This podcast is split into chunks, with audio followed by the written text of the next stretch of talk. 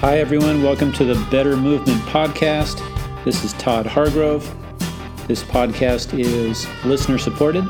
So if you want to show your support, you can become a subscriber at toddhargrove.substack.com. My guest on the podcast today is Rob Gray. Rob is one of the most prominent and interesting voices on social media talking about motor learning especially as applied to coaching sports like baseball, soccer, and tennis. I've been following Rob's uh, research for years, as well as his very excellent Perception and Action podcast, where he's talking about how psycho, uh, psychological research can be applied to improving sport performance. Rob is an associate professor and undergraduate program chair in human systems engineering in the Polytechnic School at Arizona State University. And just last week, he re- released an excellent new book summarizing his ideas. It's called How We Learn to Move a, revela- a Revolution in the Way We Coach and Practice Sports Skills. I was able to read the whole thing before the podcast and talk with Rob in detail about it. It's a great book. I highly recommend it. I could have talked uh, with Rob for hours, but we went maybe about an hour and a half talking about all things related to motor learning, including concepts like variability and attractors and self organization and Bernstein and ecological psychology and why I'm no good at golf and why Albert Pujols couldn't hit off of an under uh, underhand softball pitcher. So I highly recommend this conversation. Hope you enjoy it. Uh, Rob, thank you very much for coming on my podcast. My pleasure, Todd. Thanks for having me. Yeah, sure thing. So uh, before we get started, why don't you tell everyone uh, what you do, what you study, how you got interested in doing and studying those things? Yeah, so so I'm a professor at Arizona State University, and I've been studying kind of um, motor learning and motor control for over 25 years now or so. Um, I I start off, you know, pretty basic psychology getting interested in vision, how people use vision to control their actions. And over the years, I've really had a pull towards using in more applied settings. So I've worked on driving safety. I worked for Nissan for a little bit. I've worked with the US Air Force with pilots, but my true passion is sports, understanding sports skill. And so now, along with doing research and publishing, I do a lot of consulting with sports teams, kind of looking at coach education and practice design. So walking around practices and mostly asking why, why are you doing that?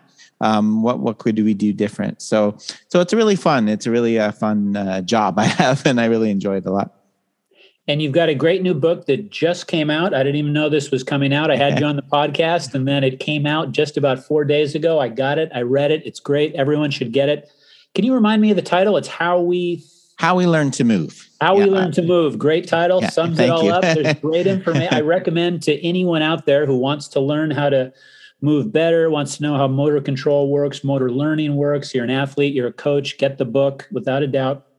Uh, you start off the book with uh, a great story, which is kind of it resonates with my experience, where you're walking around town and looking at fields of kids playing soccer, and you're seeing some cones there and seeing the kids kind of lined up, and and you're asking why are they doing it that way, and, and you have some mm-hmm. concerns. Tell us about uh, the way you see, you know, your average soccer practice going for the for young kids, and how you think that it could be going better. Yeah, there's a few things here, and one of it is kind of it got exacerbated kind of recently with you know with you know so much with emphasis on what we can do at home by ourselves you know because of covid and things. So so people kids spend i get so many questions from people you know how do i train for soccer when i'm just by myself with a ball? Which is very challenging right? It's hard to train for a team sport with you just by yourself. So i kids we try to give them some ideas and then they finally get to practice very limited practice time and with the chance to interact with all the other players and teammates and the coach has them play by themselves dribbling around the cone. Which so it's very very frustrating and it kind of it, that's an easy one to pick on. A lot of us pick on the cones in soccer because it really is a good example of this idea that we need to break a skill into pieces and learn the quote unquote fundamentals before we can actually play it. So we have to learn how to dribble before we can play soccer. And the way that we do that is breaking it down to basics and and learning the correct way to do it through re- repeating it over and over. And that kind of basic idea has dominated learning for a long time. And i think it has a lot of not only do i really believe it's not the best way to do things but i think it makes things boring. If kids can't grasp these basic things they they move away from a sport because they think they're uncoordinated so I think it has kind of far reaching, that little active dribbling around the cones is kind of representative of some major problems with, with youth sports, in, in my view. Yeah, it's an example of what you call uh, part practice, mm-hmm. breaking down the whole complex thing into a bunch of you know manageable parts and training those in relative isolation, and then thinking that when you put all those parts together, they'll mm-hmm. add up to something that's as big as the whole, but the whole is greater than the sum of its parts. And you recommend uh, representative practice or whole practice but you can't just throw kids into a complex game. So how do you how do you do that? How do you progress if you're not breaking down into pieces? Yeah so what we try to do is instead of like the word decomposition is is simplification. So trying to keep the elements of the game there but simplifying it either you know in soccer by uh, a classic example is using small sided games. So reducing the number of players the size of the space um, there's a lot of great research in other sports uh, showing, you know, futsal is a good example of this too, changing the ball you use to try to keeping the game elements there. In, in particular, keeping, you know, I talk a lot about perception action coupling, but keeping your actions driven by information from your environment um, you know we can do the make the skill easier easier and more manageable. You definitely need to do that. It's not we're definitely i'm not uh, advocating throwing people right into the actual sport in its full level yeah. uh, full speeds and number of players. You need to do something right to to challenge the person at the right level. But i think breaking it apart into the pieces is the wrong way to do that for sure.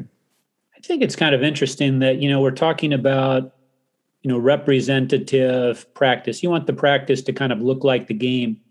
But in some ways there's certain types of practice that are actually different from the game that might be more effective forms of practice. Mm-hmm. like a small sided game might be a better way to practice for large field games than doing the large field game itself.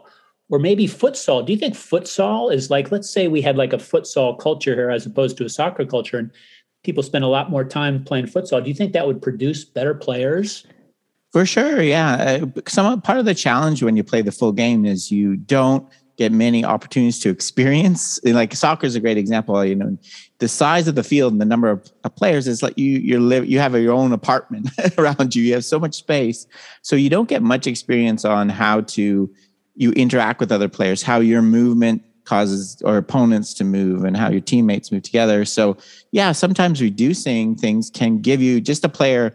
The word I like to use is amplify the information and these situations that they're going to come up rarely in the game. And when you yeah. do, you need to know what you do. And now we're giving you much more opportunity to experience that and be ready for it by changing yeah. the game. Yeah, and I think that's a important point about rep- representative doesn't mean it has to be the same as the game in every way. Just some key elements there. I do lots of crazy things where I make baseball pitchers, for example, hold a ball under their arm while they're throwing, which they'll never do in a game. But I'm doing it for a purpose, right? Trying to kind of give them this this information, amplify something about their movement that they can hopefully put back into the game when they play it. Yeah. So when you're talking about um, uh, the information that you want the players to be responding to and coordinating their actions with in a soccer game what kinds of information is that and, and how is it similar to maybe other invasion based games or games of, of tag and you're looking for information about open spaces and the movements of players right mm-hmm. yeah so yeah the both the movement of the your opponent and players, the changes in space. Uh, there's a lot of great work on looking, you know, the interpersonal distance information, how, you know, good players, you can keep it. There's a certain point it breaks down and you cause, you know, a person to try to steal the ball from you. You can create a scoring opportunity. But the key, the key point for me is, you know, and back to the cones is all movements are are functional. Like dribbling around, dribbling is functional movement. Agility is functional. I go left because you come at me to the right right and that's it's key to me that that has to be there when you practice there's no functionality in a cone the only reason you go left around is the coach told you right there's no natural the word we use in affordance that in Gibson, there's nothing opportunity it creates for me into my environment. It's just an artificial, I call it fake agility, going around cones or ladders, right? So yeah, these information sources are mainly in spaces and gaps and you know with, between players. Yeah, yeah. I had a uh, a basketball hoop in my uh, uh, driveway growing up, and uh, you know I would uh, engage in a lot of shooting, a lot of dribbling, dribbling between the legs, dribbling behind the back. Uh, no one's around. I'm just doing all this yeah. stuff by yeah. myself. And if you just watched me doing those things, I might be able to convince you that I'm a reasonably capable basketball player. But I can remember going on, you know, getting into team environments uh, and trying to execute those skills in this kind of chaotic environment and it's not the same thing. It's not the same thing at all. The skills are sure. not happening. I'm freezing up. I'm not perceiving the distances between me and other players and how quickly they're closing them down and when i can relax and when i need to panic. And yeah. it was all panic. Yeah.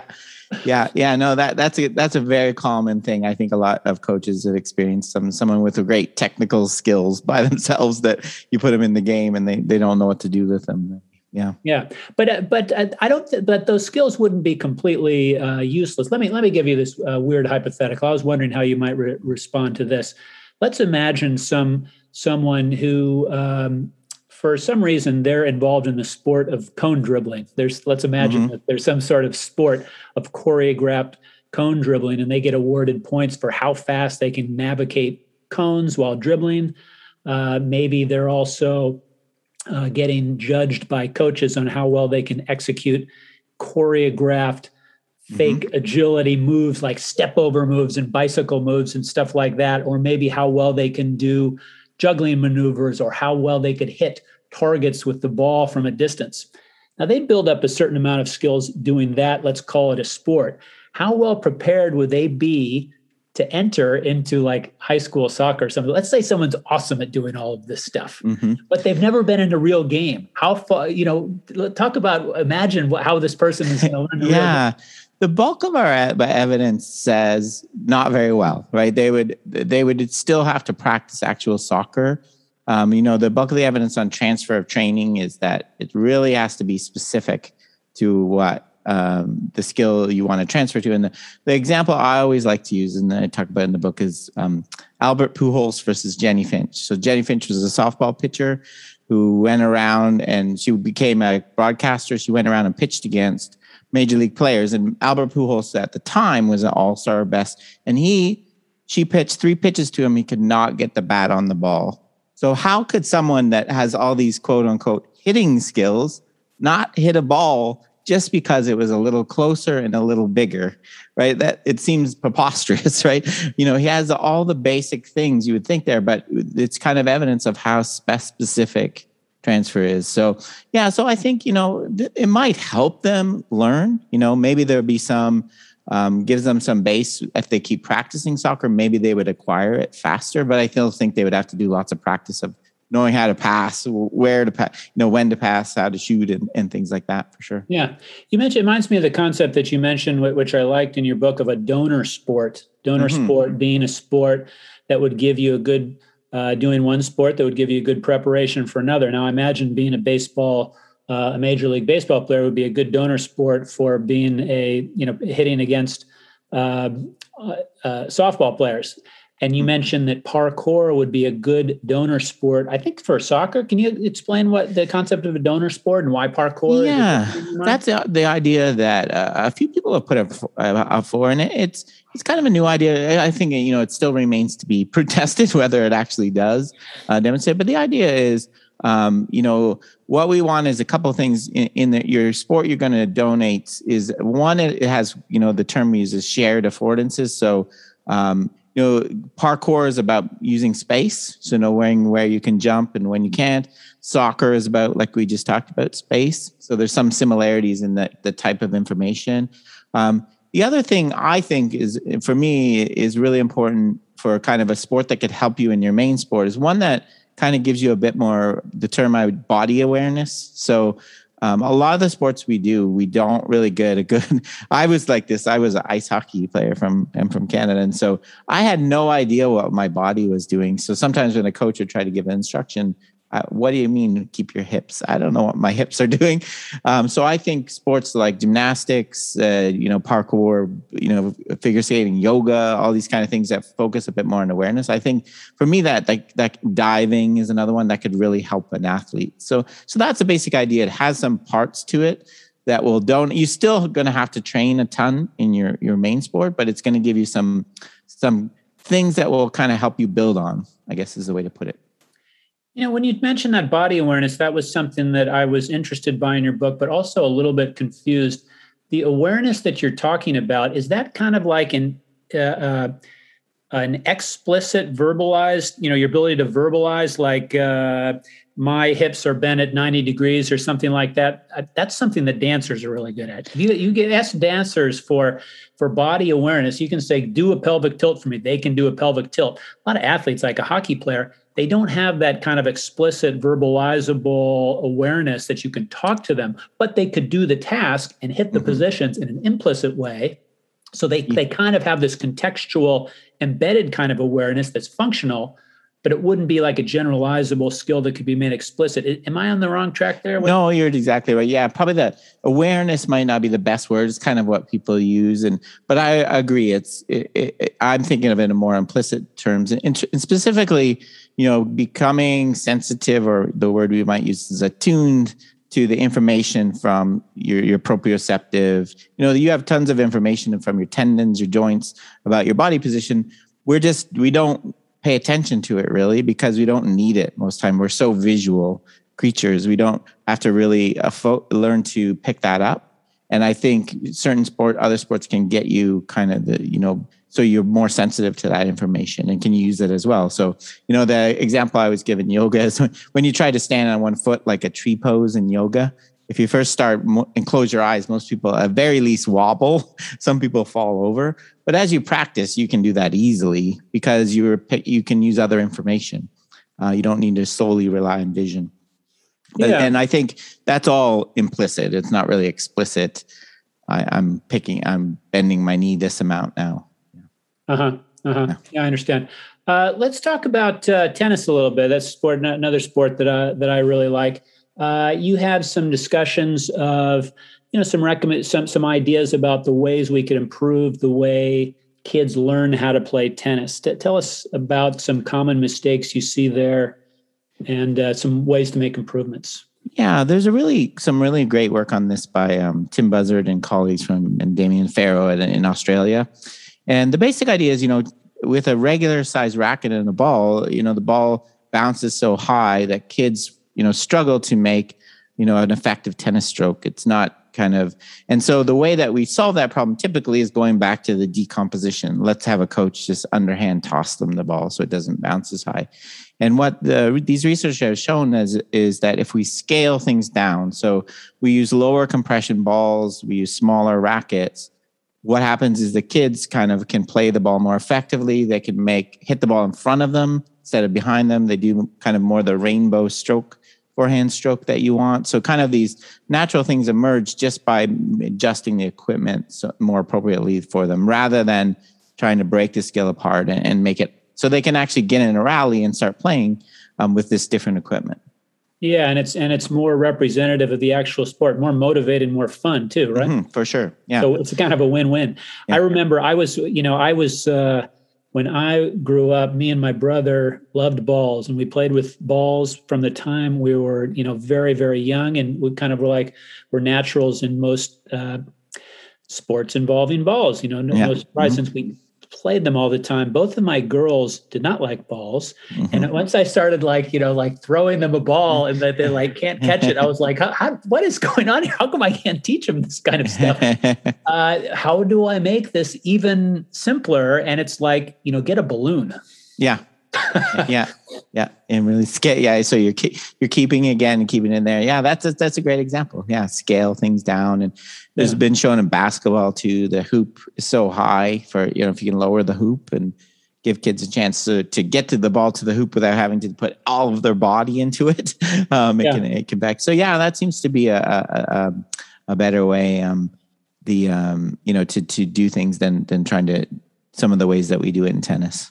Yeah, you mentioned you had this great example uh, in the book to illustrate uh, Bernstein's idea of the importance of variability and repetition without repetition. This is the idea that even when a great uh, performer is producing the same outcome over and over and over again, they're always using a slightly uh, different way to get the job done. And you mentioned Nadal talking about how he it's how he's getting the ball back and he's talking about how different every shot is even though mm. people think that this is some automatic metronomic thing that's happening every shot is is completely different mm-hmm.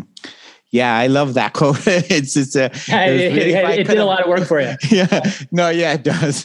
When I saw it, I was like, ah, you know, perfect quote by a hugely successful athlete is, uh, you know, because my dream uh, but, but yeah, no, it's a it's a great uh, emphasis of the you know the idea that you know there's the idea of you know being able to be successful by repeating the exact same movement every time is kind of what Bernstein wanted to shoot down. He, he said that would be that would work if the conditions weren't changing, but both externally, the surface you're playing on, the wind, the environment, and internally in terms of your fatigue, you know traumas in your body from from working out and things like that are always changing so you need to change keep changing your solutions um, you yeah. know not massively sometimes but you know it's you need to re, to repeat this a successful outcome you need not to repeat your movement is kind of that that what that means yeah, I, you've done a really good job clarifying for me some of my questions about variability. When I started learning more about variability, I understood oh, it's not about repeating the same thing every time. Mm-hmm. Expert black, blacksmiths use a different mm-hmm. pathway every time.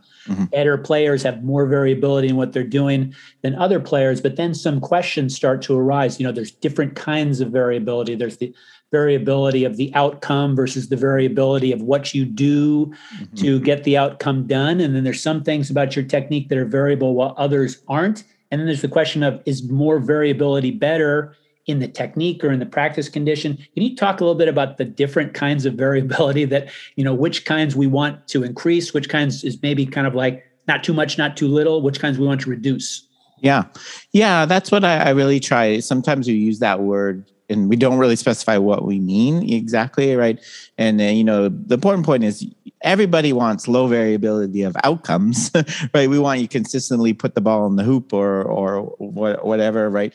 But the idea of that you, to do that, we got we have to have a significant amount of variability in your movements. What exactly is your elbow doing? How much is it bending? What how much is your wrist rotating?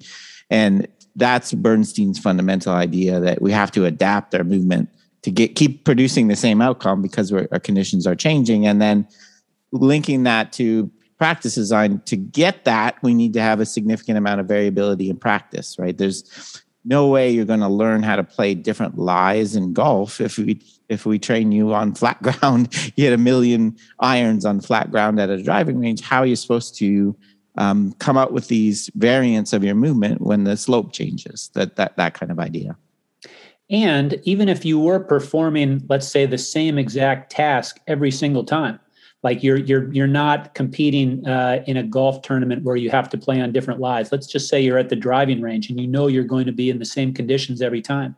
You're not going to learn very well if there isn't variation in what you're doing because it's that trial and error process that allows you to discover what works and what doesn't. Yeah, exactly. Um, I think that's you know the one the method uh, I kind of talk about it in the book is differential learning. Like there's really something to be said by from you experiencing different combinations of your movement and and you're right. I think uh, you well, you begin to figure out the one of the, the examples I like to give is in baseball batting um, when you go to a batting cage and you turn the speed up really high, you'll miss the ball, and you have no idea why. Did I swing too early, too late, too high, too low? Right? I don't know. It's you, all you do is hear it hit the screen in the back. So you don't even when you get some success. I've seen players, you know, how why did that swing work? I don't know, I, but I think implicitly, if you give you lots of different combinations of variants, you your body okay I know what that what we need. The secret to getting the bat in the right place at the right time is this combination of things. Um, so yeah, I think that's a great point. Yeah, and you used this excellent example of exploring this landscape. There's a there's like this landscape of all the different ways that you can move.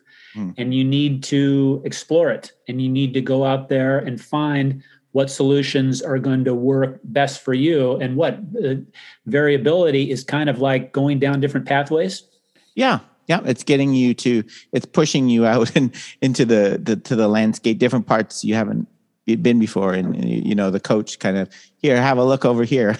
Let's let's go hiking off this path we haven't gone before. Um yeah that, that kind of idea.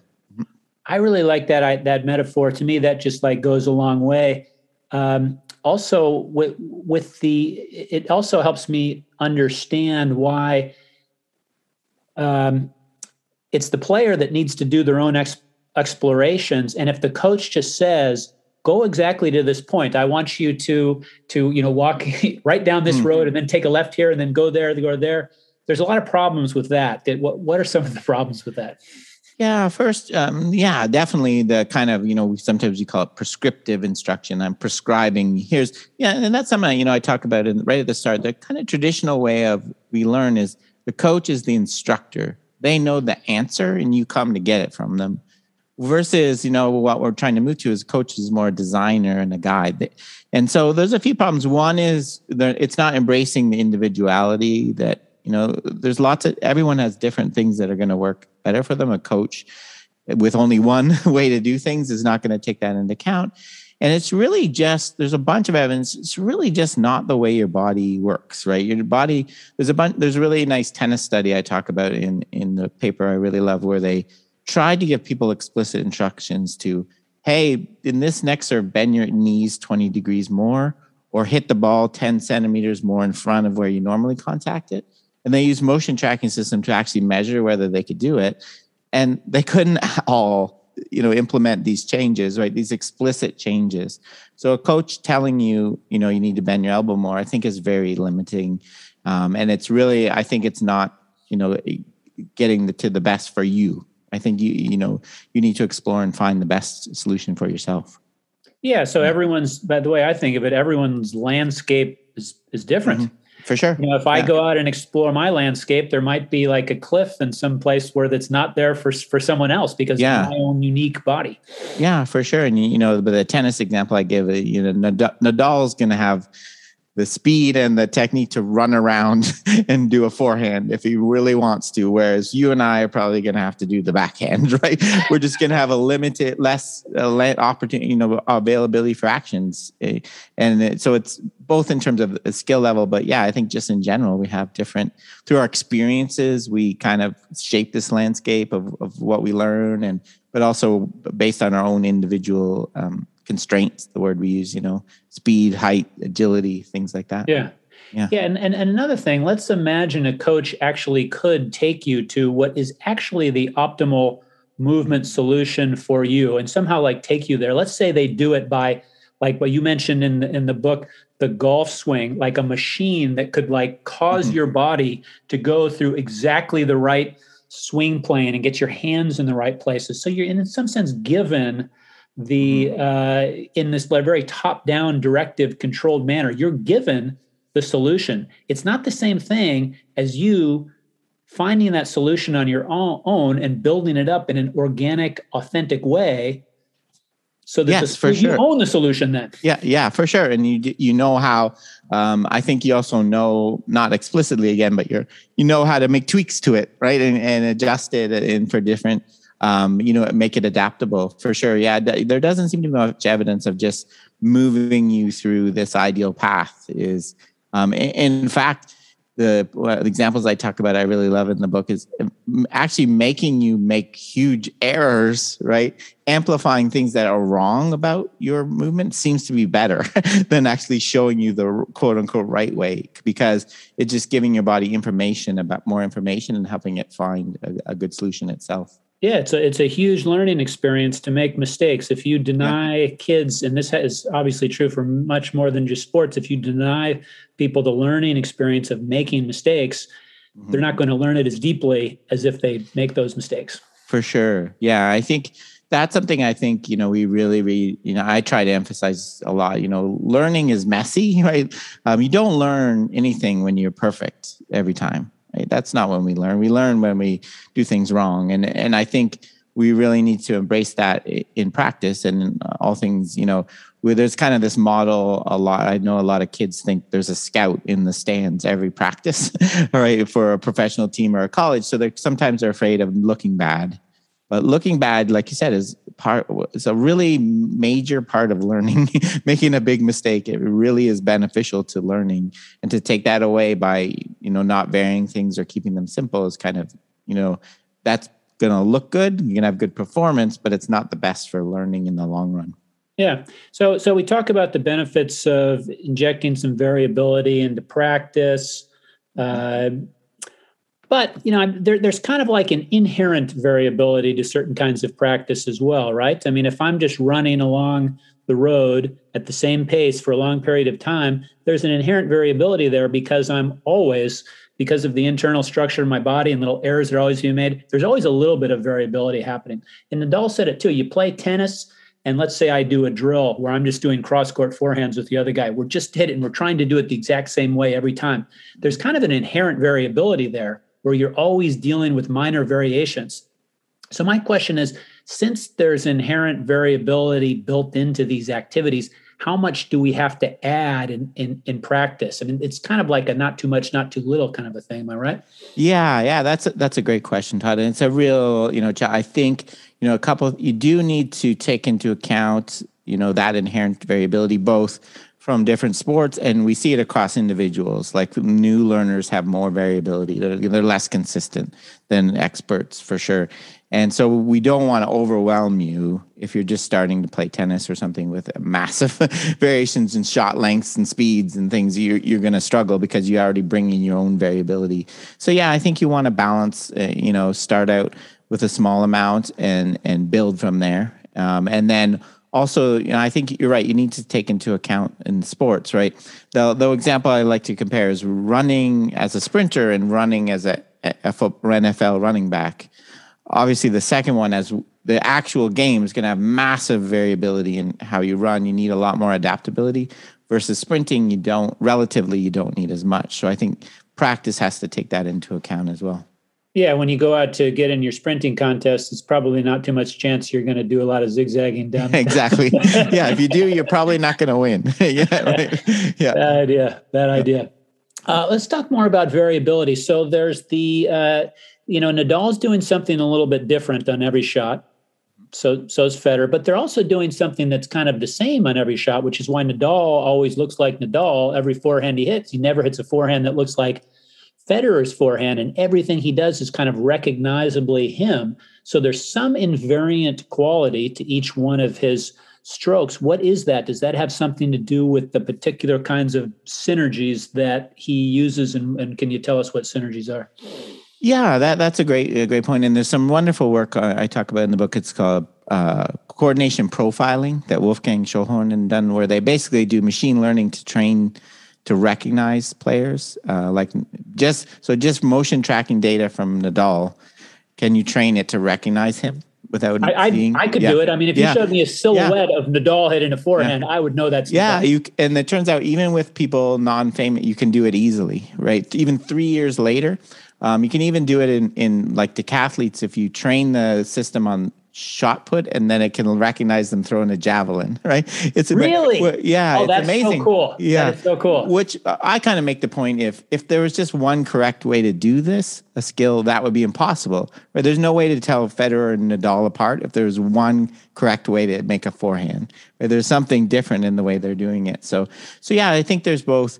So I think, yeah, I think there's, you know, the term that we use in in this kind of approach is attractors, right? There's certain um, you know, way specific ways, movement solutions that you develop to to you know generate force to control your balance um, that are kind of idiosyncratic, right? That that each player kind of uses, and the, the idea of a synergy is kind of having um, core, you know the way that you're you're you're in the Bernstein terms, degrees of freedom work together, right? So the way that your elbow and your shoulder work together right? So if your elbow is open, your, sh- your shoulder's opening a bit too quickly, your elbow can slow it down a bit and kind of to get your the rack at the right place at the right time. So yeah, I think there's the, the allowing people to come up with their own solutions um, you see these kind of unique features, these kind yeah. of invariant properties are the same. And also, I think it's important to emphasize there's invariant properties across all performers, right? Too there's we don't miss watch a video and say, "Oh, I wonder if that person's playing tennis or baseball," right? We know there's some properties of what a good tennis stroke looks like, um, and and that has to be there if you really want to be a high level player. Um, but it's just you got to let the other stuff go, let the other stuff be individual and variable. Yeah. Yeah. Yeah. So let me see if I got this right on synergy. So if I if I'm throwing a ball, there's you know one time my uh, shoulder will do one thing, another time my elbow will do another thing, but the relationship between the shoulder and the elbow might be kind of constant uh, in some some sort of relationship. Yeah, what we find in you know, and I've done a bunch of this in baseball. There's, there's they're highly correlated, right? So they're working together. They're, um, they're, and the, the important thing about that too is it's it's online, right? It's while it's happening. There's no way that that could work pre-programmed ballistic movement, right?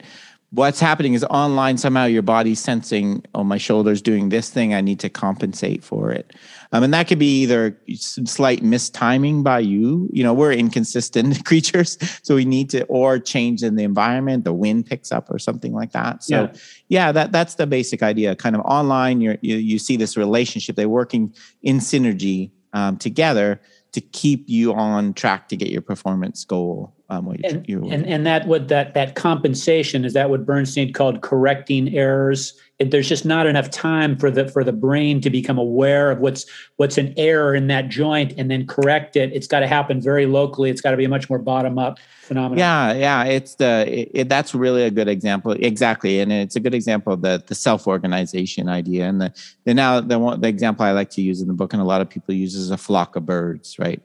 Uh, flock so your body's kind of doing like a flock of birds. The bird turns right this bird gets is getting too close to me so i turn that way and it makes the other bird move.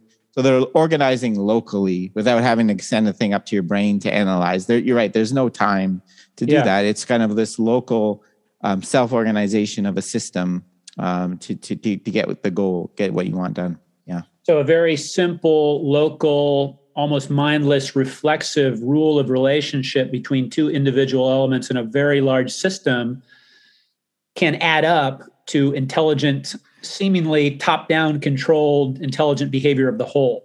Yes exactly. And the, the birds is you know just every bird trying to get away from their neighbor hitting them right makes these crazy patterns. You see them flying around the sky. It's a very simple local using information and controlling your movements that yeah results in these incredible overall behaviors you know, yeah and sure. when and when you continually practice and, and practice something and you're getting better at it part of the learning is the tuning of those local relationships to just get the job done better. For sure. Yeah and i think yeah it's uh you, you have developing these these synergies and these muscles working together for sure. And um you know uh, the Bernstein's work, he that's is kind of the one of the, the, highest levels of movement control you can get, as opposed to one of the earlier ones that he talks about is freezing degrees of freedom. So instead of my shoulder and elbow working together, I just don't use my elbow at all. I keep my arm straight. It just simplifies the problem of of moving for me.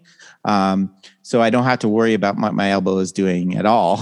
Um, that's kind of an early solution for him, you know. And then as you progress, you you you start bringing the elbow movement back in, so you can get more different types of movement solutions, and then getting things working together. So yeah, you need to learn all of these things through experience. Yeah.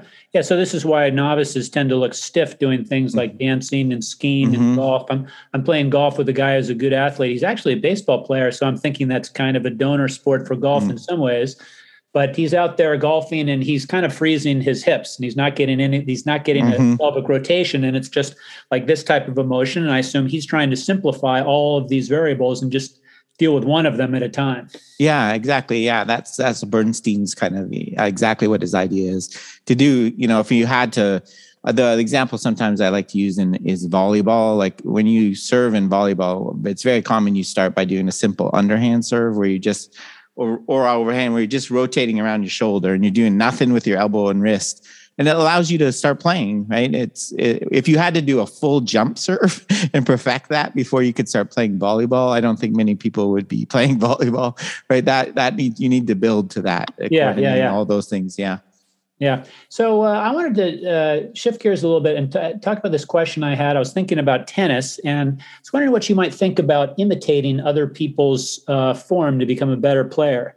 Now, on the one hand, uh, I think you would agree with me that it's it, it can be a bad idea to try to imitate someone else's form because the optimal solution for them uh, is not necessarily the optimal solution for you. On the other hand, there's a lot of visual information. When you just kind of look at someone's form, there's a lot of visual information there. And for me, I know it was kind of useful in finding and getting in the right part of my landscape. Just to just to kind of clarify this yeah. a little bit more, I, I, started playing tennis in the what was it the early 80s and around that time there was still kind of the jimmy connors technique being taught hit straight through the ball don't use mm-hmm. your wrist you know this is before the swedes started brushing up in the ball and in the modern stroke and hitting big mm-hmm. topspin shots but we but we kids were watching you know we weren't listening to the coaches we were imitating what the good players do so we saw bjorn borg we saw mats wilander we were imitating Mm-hmm. Uh, not what our coaches were showing us, but yep. what what the good players were doing, and yeah, that yeah, kind of sure. helped me kind of direct myself to the right part of the landscape. What do you think about imitation? Yeah, I think I think it's a great. I think you know eh, sometimes it gets lumped in with observational learning, so learning by watching others. I, yeah, I think I love the way you put it. Like I think instead of picking up a, a, detailed solution, it's getting you to try out a different part of the, the landscape, right? It's almost it's it's in a way, you know, in in differential learning, you basically you're giving the athlete different positions. Like try hitting with your stance wide this time. Now narrow.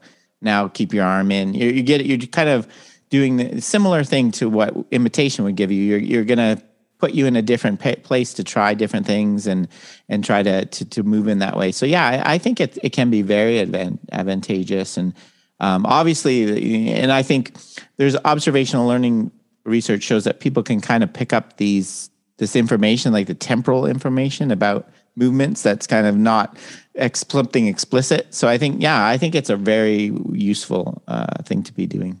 Mm-hmm. Yeah, that's what I mean. The now some people are better at imitating than others, but there's but there's like an indescribable mm-hmm. quality that you can observe and maybe imitate that you'd never be able to describe or prescribe to someone else. Yeah, for sure. I think we are we pick up these things. You're right. That that's we're going back to like recognizing Nadal. There's something we can. There's obviously things we could describe, but there's kind of other things too. I think we pick up, and we can we can tr- we can bring them on board for our, us to try that we maybe not even be able to describe. Mm-hmm. Yeah. So I've been uh, trying to learn how to play golf in the last year, and, and uh, I've been. Uh, out there. You know, I hadn't played much golf at all until well, COVID hit, and I'm like, now I'm gonna now I'm gonna play some golf. yeah. Uh, and so you know, I get obsessive about things, so I'm I'm out there at the driving range quite frequently, playing with some guys that are out there on the course much more frequently, mm-hmm. and you know they're not motor learning geeks like me so they don't have the advantage of like applying some of your uh, ideas, but they're playing on the course, so they're kind of like in a better li- learning environment, according to because they're mm-hmm. they've got all this variability. Every lie is mm-hmm. different, so in a way, they're learning faster. So when I go to the course, I'm hitting the same goddamn shot off the mat every single time. So what yeah. I what I'm doing is trying to emulate some variability in the course a little bit. One time I'll stand in just the wrong stance mm-hmm. really open stance, sometimes really closed stance. Just put the ball in a bunch of different places, put my hands in different places in the grip, even in ways that I know um, maybe maybe not going to use in the course. But I mm-hmm. think of it as just like exploring the space of different swings. I'm still I'm not in, by any means an expert. I'm kind of an intermediate, but I'm still in that exploratory stage. At some point, if I got better and better and better, I would I would think that I'm going to engage in less variation around this kind of stuff. What do you think? Is there kind of like a, a, a does does the amount of variation in your practice depend on your expertise? Um, I think so. I think the type of maybe the, the what you're focusing on. Um, you know, I think it gets more focused on specific things you want to work on rather than kind of broad. Um, but yeah, I really like that example. It, it reminds something I call uh, adjustability versus adaptability. So the traditional way we teach you is here's the way to swing a golf club. Now adjust it for downhill lie, dust it for out of the sand versus adaptability here's a movement problem. try try swinging the golf club with both your feet together.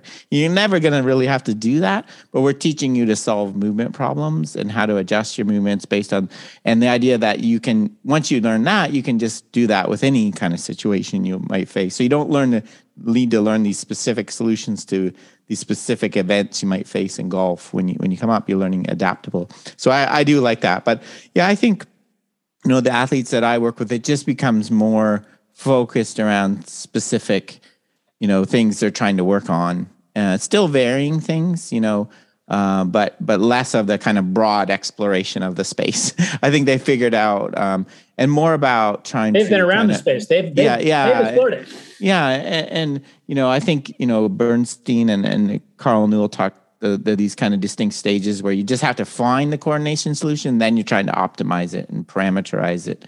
And I think a lot, with that, you're right. I think you need less variability in your practice or of that type anyway. Yeah. yeah. Tell me about the uh, the specific example you talked about in your book where you were improving the mechanics of a pitcher by getting them to land on sand because I thought that was kind of interesting. You know, you remember? Yeah, exactly. Yeah, there's a couple examples of this. That, you know, that sometimes it's called the method of amplification of errors, right? So, so, and I think we can link it back to the soccer stuff too. Is the so well, sometimes we get pitchers that they don't they don't land quite square on their foot, their front foot, which can which can lead to knee injuries and doesn't, um, you know, your body you actually won't throw as hard. Um, um, I always say the phrase I like to use is if you don't have a good a deceleration plan, your body's not going to let you accelerate. Like your body's got all these protective mechanisms.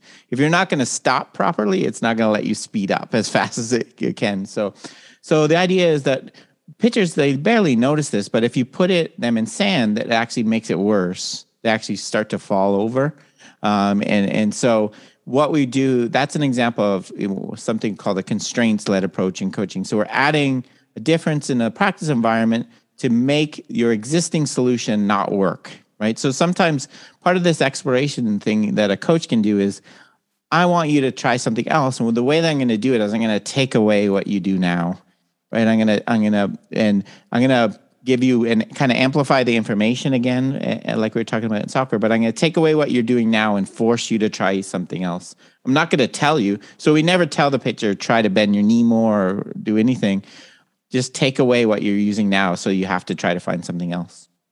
Yeah, and and and this uh, people people probably all coaches uh, use this type of a method or have been exposed to different uses of mm-hmm. this type of method, even if they don't know how to name it or the way to think about it. I remember seeing a study recently that used the constraints based learning for uh, teaching people Olympic lifting. So in teaching, instead of mm-hmm. saying, you know, keep the bar closer to your body if it's drifting out too far away, you just put something there and take that solution away and just mm-hmm. and then then they'll kind of have to move exactly. in the right direction. Yeah. Yeah, and then and, and like the small side of games is you know we're taking away your ability to hang out and play with the ball away from people. You're you know we're taking that away from you. They're going to be on top of you all the time right? And, and when we put you in a tight space. So, so yeah that kind of idea. Yeah yeah it takes away all kinds of stuff that my teammates are doing too much of and i wish it's not doing it.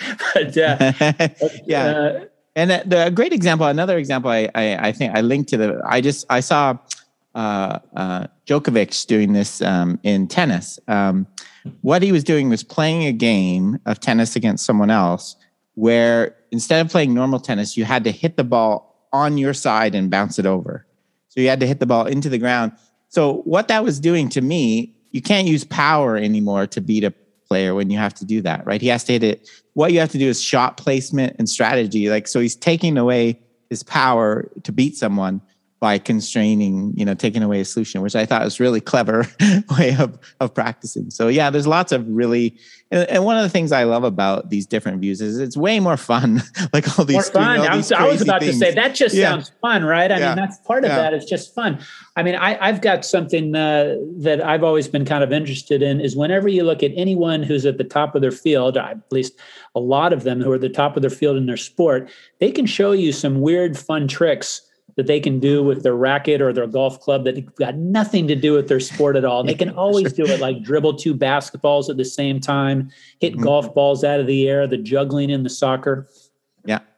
Yeah, no, and it's kind of, I think it just comes naturally. And, you know, and uh, going back, you know, kids kind of do this naturally too. You know, we used to, I'm, at least I play hockey when I grew up, and sometimes that the, uh, uh, both, there wouldn't be a goalie for both teams. So we'd have to make a rule uh, somehow constrain it because just shooting into an empty net was too easy. So you turn the net around, or you have to shoot to hit the crossbar, or we come up with all these variants of, of, the sport. So I think sometimes these kind of things people learn come out of just having to be creative with what you have in in, in your environment. You don't have the perfect setup to play your yeah. sport, so you come up with something creative. Yeah, yeah. I mean, you look at the. Uh, the, the cultures where the most creative best athletes come from it's very often an unstructured unregimented culture where the rules of the game and the condition for practice are the emergent uh, results of just these creative environments, like playing soccer in the street and playing, um, you know, basketball in the street, or, or, the Dominicans who play baseball by using bottle caps. That's teaching you mm-hmm. something that's not there, right? Yeah, for sure. Yeah, you just you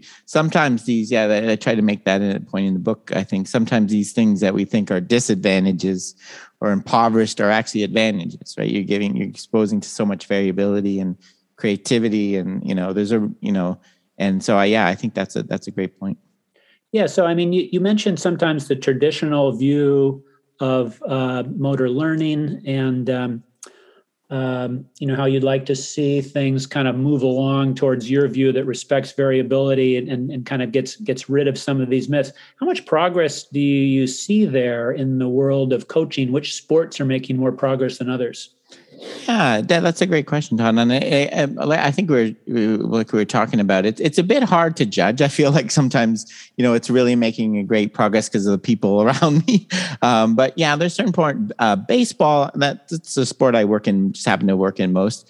Is really on board with this idea of you know it's a part and parcel with kind of this move movement away from the emphasis on talent identification to talent development, right?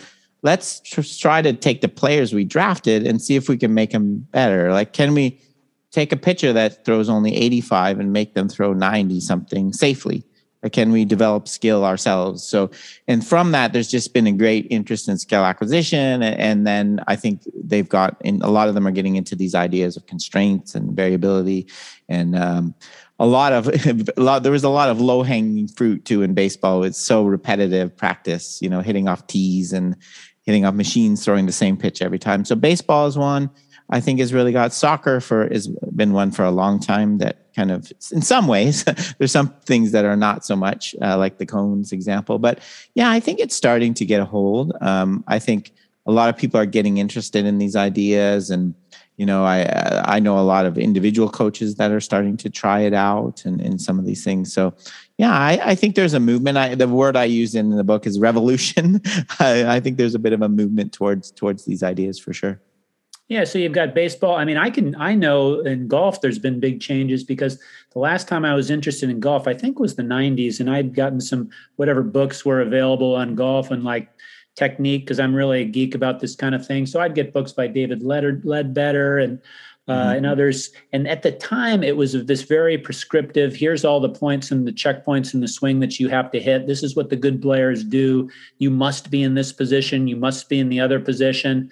And then when I took it up uh, recently, I realized that there has been kind of a revolution. Anytime you read anything about golf technique, they'll start saying, "Hey, look at this. This is uh, these are the top four players in the world at the top of their swing. Noticing anything interesting there? They're yeah. all doing different things." Mm-hmm. Um, and then the idea is kind of like there's some parts of the um, I wonder what you think of this. There's some parts of the swing where you've got the option to be free and let it emerge and self organize and do what you want. I'm not going to change that there are the parts of the swing which are kind of non-negotiable and i do want you to look like the pros what do you think about that yeah no i i totally believe that too i think you know the, that's the, the, the word i that we used before invariance there's certain things that have to be there it's just you know physics like if you're going to transfer force effectively you have to you know um you know in um in baseball pitching and things like that i work in you know at some point you need you need to shift shift force back and then you need to brake your lower body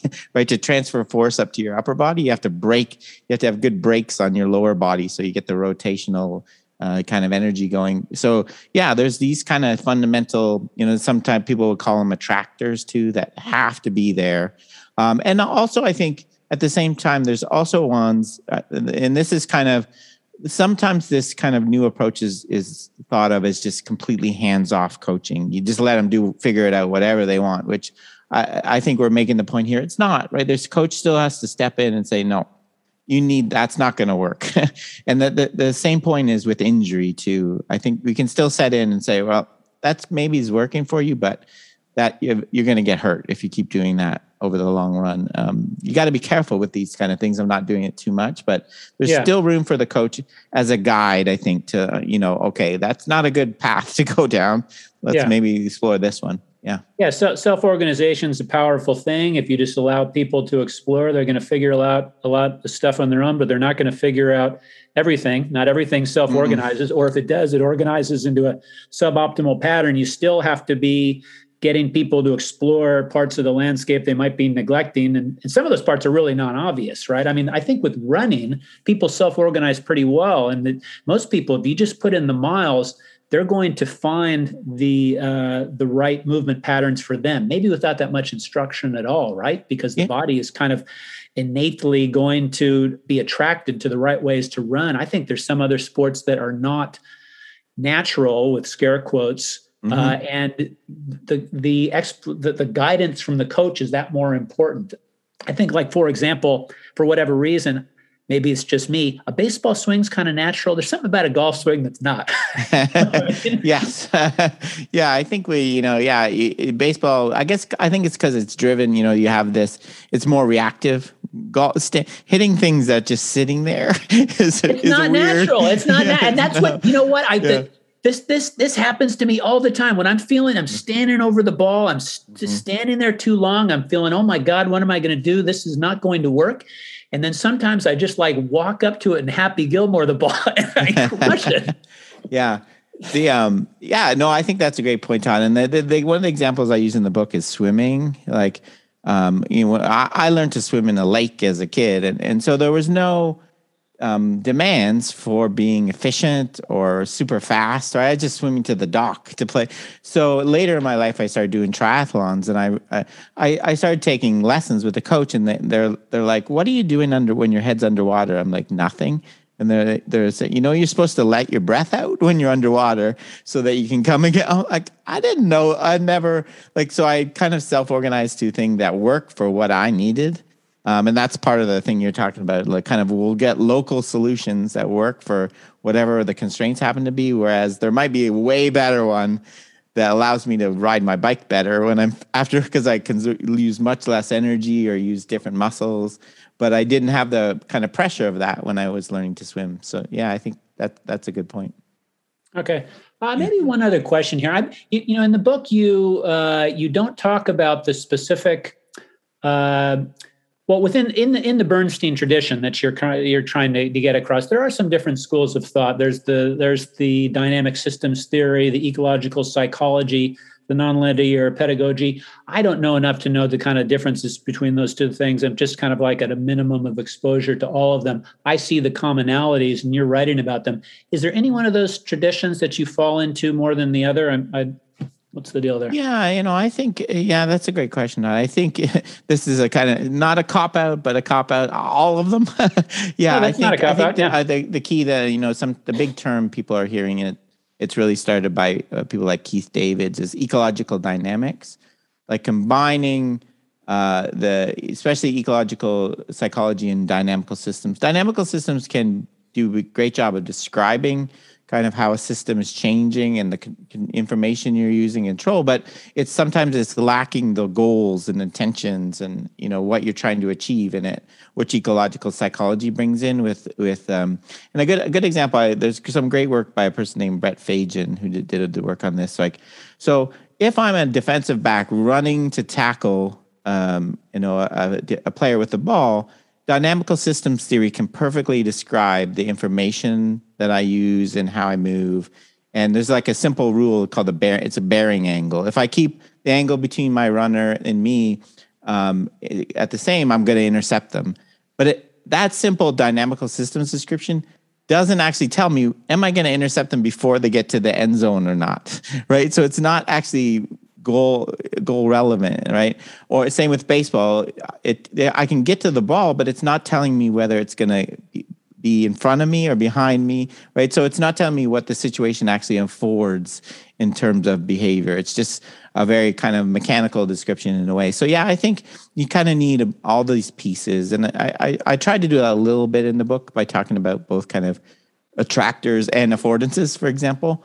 Um, okay, so the yeah. attractors comes more from the DST, and the affordances yes. is a little bit more. Yeah, I think they play really well together. I in my book I use all these terms and just kind of lumped mm-hmm. them in together. With I, I think I tried to call this as uh, to me to me, uh, kind of systems thinking or complex systems theory or respect for complexity kind of underlied a lot of these. Is that also a good way to kind of group them a little bit? Exactly. Yeah, I think uh, you, you, you recognize your body as a complex system. You know that's kind of unpredictable interactions, and you know I, I think so. Yeah, that's ex- definitely one of the key kind of features uh, of, and that's where the nonlinear pedagogy comes into the idea that we're not going to be able to predict the outcome of your training. It's not a deterministic system where if we train you this way this outcome is going to happen. That's not how complex systems work. Uh, it's like raising yeah. kids is the example i was you know they, do, Versus they don't rocket ships my favorite analogy this is what yeah. got me so i thought to me I, when i heard this for the first time i thought it was so profound. The difference between a complex and a complicated system yeah Mm-hmm. You know, it, it, reflected in the analogy of what's the difference between sending a rocket ship to the moon between and, and raising kids. Mm-hmm. Both kind of tough problems to solve, but totally different thinking processes. I think that we want to whenever we see a tough problem, we want to use the same techniques we use to send rocket ships to the moon and program computers thinking that these are complicated systems when they're complex and it's like it's it's uh it's the wrong approach. Yeah i think so too. I, I was talking to someone yesterday about why people hang on to this repetition idea and i think it, it is it's more well in some ways it's easier as a coach just to have people repeat and it's just kind of say it, it feels more comfortable this idea rather than accepting this unpredictability of a complex system in embracing that it, it's kind of scary in a way right? It's it's it's you don't have the the safety of of knowing what's going to happen it, yeah. it's a little more challenging for sure. Well i got i got a tough question for you.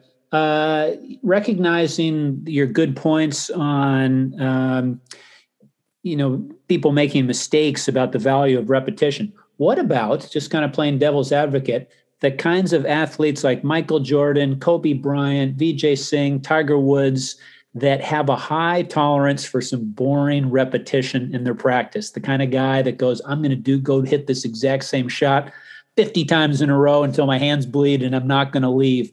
Those guys seem to be doing pretty well. Are they using the wrong approach? Could they be doing a better job if they uh, weren't so kind of like in that mindset, or is that actually not their mindset? What do you think? Yeah, I think there's a you know there's a certain motivation like the, the that they have. You know, um, another example I throw, you know, S- Stephen Curry may be the opposite of all that, right? He's willing I, I to was, try. I was wondering if he was an example. yeah, he he's almost opposite. He seems to be willing to try anything, right? He does the two handed dribbling with the shut the strobe glasses and all these things. Um, so yeah, I think overall that kind of motivation to keep at it and, and learn and things. Um, I would argue that you know strict repetition is not valuable. And, and Stephen Curry, there was a there was a thing on Twitter a few months ago that showed him taking the same corner jump shot over and over, and people were like, "Well, here's the you know repetition." But then later he came out and said, "That's just how I kind of get up, up for a game. In actual practice, I." do all different shots and i actually do this thing where i do wind sprints between shots to get me tired used to keeping the same, you know, which is repetition without repetition. You're doing the same shot while you're fatigued. So I think there's probably some secrets underlying these things. Um, um, Tiger's one of my favorite too because his the, it's a good example. His dad, you know, he had this thing he called Tiger Par. So he got Tiger on a golf course really early, but he just changed the par on all the holes. So instead of a par three, it was a par five for Tiger when he was first starting. So he was doing real golf. He was just scaling it like we said, he wasn't making them hit the same. But you're right. There there still is these these you know, and, and sometimes people see it and jump on it. So, you know, it's hard to just shoot down anything when it's these great athletes. But I think it, there can be a more efficient use of your time for sure. Yeah. In your book, uh, kind of towards the end, you talk about some interesting new uses of, I guess, doing what you were mentioning before the constraints based learning taking away the solution, which isn't a good solution. Some of these involve technology, some of these involve obscuring what you can see. Can you hmm. just tell us about some of those that you think are kind of interesting and might play a role in what we see in the future? Yeah, yeah. So I, am a big fan, and I've used it a fair amount. Is is kind of a use, yeah, occlusion. So one of the ones I talk about are these. This it's very simple technology called chin up goggles. They're basically sports goggles with plastic on the bottom, so you can't look down. So you cannot dribble, uh, you know, a puck or or a basketball by looking down, right? If you, well, or if you are going to do that, you have to put your head right down, and you won't be able to see anything in front of you. So yeah, simple things taking uh, vision away, I think, is really um, a really useful thing if you do it kind of in a purposeful way. There's also some great work on basketball where they made people. There's research showing, you know, if you use visual information right at the end of the shot, it's more effective. So, and there's these people that were actually releasing the ball in front of their face. Uh, and so there's this group in the Netherlands, they basically occluded their vision until their hands got above. They couldn't see the rim until their hands got above their eyes, and they kind of trained them that way um, with these kind of occlusion glasses. So, yeah, I think there's some really interesting. So, I think that uh, that's a, that was an important one for point to make for me too. The the way technology is typically used is the old fashioned way. Here, how can we correct you towards the perfect way to do it? Versus you know, doing things that kind of either taking away things and getting you to explore other things is, is I think it's a really important way to use it. And um, you know, I I think again you need a coach in between. I also talk about kind of using motion, like in golf. You know, hitting in front of a blast monitor that gives you all these data and things. I think it's important to know how to use that and and we can easily overwhelm an athlete by giving them too much information about their movement and things like that. You need a coach to translate that into usable cues or information for, for the athlete for sure. Oh, interesting. Yeah. So, uh, why don't you tell us uh, what's your what's your projects for the future? Is there anything that you want to tell people about? Stuff that we can look forward to to hearing from you now that you well you just got this book out but yeah people always do that. Uh, yeah, i'm sure they do that to you todd. Yeah when's the next get, book? Come on. As soon as you get out what's the next yeah. Yeah so i you know i think we talked about it at the start. So i, I have um my podcast perception action podcast as well. So i have some things i want to do with that kind of continuing to explore some of these ideas and and um, you know talk we have these kind of group things we do journal clubs i call them um, you can see them on youtube so i want to do that um, in terms of the constraints, and I think you know, I think this is going to help a lot, kind of these ideas. There's a series that as Routledge is doing the constraints-led approach to, and there's a book on golf now. Um, so I'm writing, Randy Sullivan and I are writing one on baseball. So the specific examples of how you use constraints in specific sports. So there's a series. So that's the next one I have to do. And then I eventually do have a follow up plan for this one to get into kind of building on this to how you know you move even more you know this is basically the start of how you learn to move how do you really optimize your movement and oh cool think, yeah so like kind of like that question you asked you know how do you use variability when you're super high level athlete um, what do you use it for Th- those kind of questions for sure Cool. Yeah. Uh, so we can find you at the Perception Action Podcast. Mm-hmm. Uh, you've got a website associated with that too. Where can we find you on Twitter? So my Twitter name, weird name is Shaky Weights. um, if you can look at, but if you go to perceptionaction.com, actually everything's there. The, the, the, links to the book on Amazon, the podcast, and all my social media things. Yeah. So listen, listen to follow uh, Rob on Twitter. He's got tons of great information all the time. Perception Action podcast. Get the book. Thank you very much for coming on. Thanks, Todd. It was my pleasure. Really enjoyable discussion. Cool. Thanks everyone for listening to the Better Movement podcast. If you enjoyed it, please like and subscribe. And if you want to support the podcast, go to toddhargrove.substack.com and become a subscriber.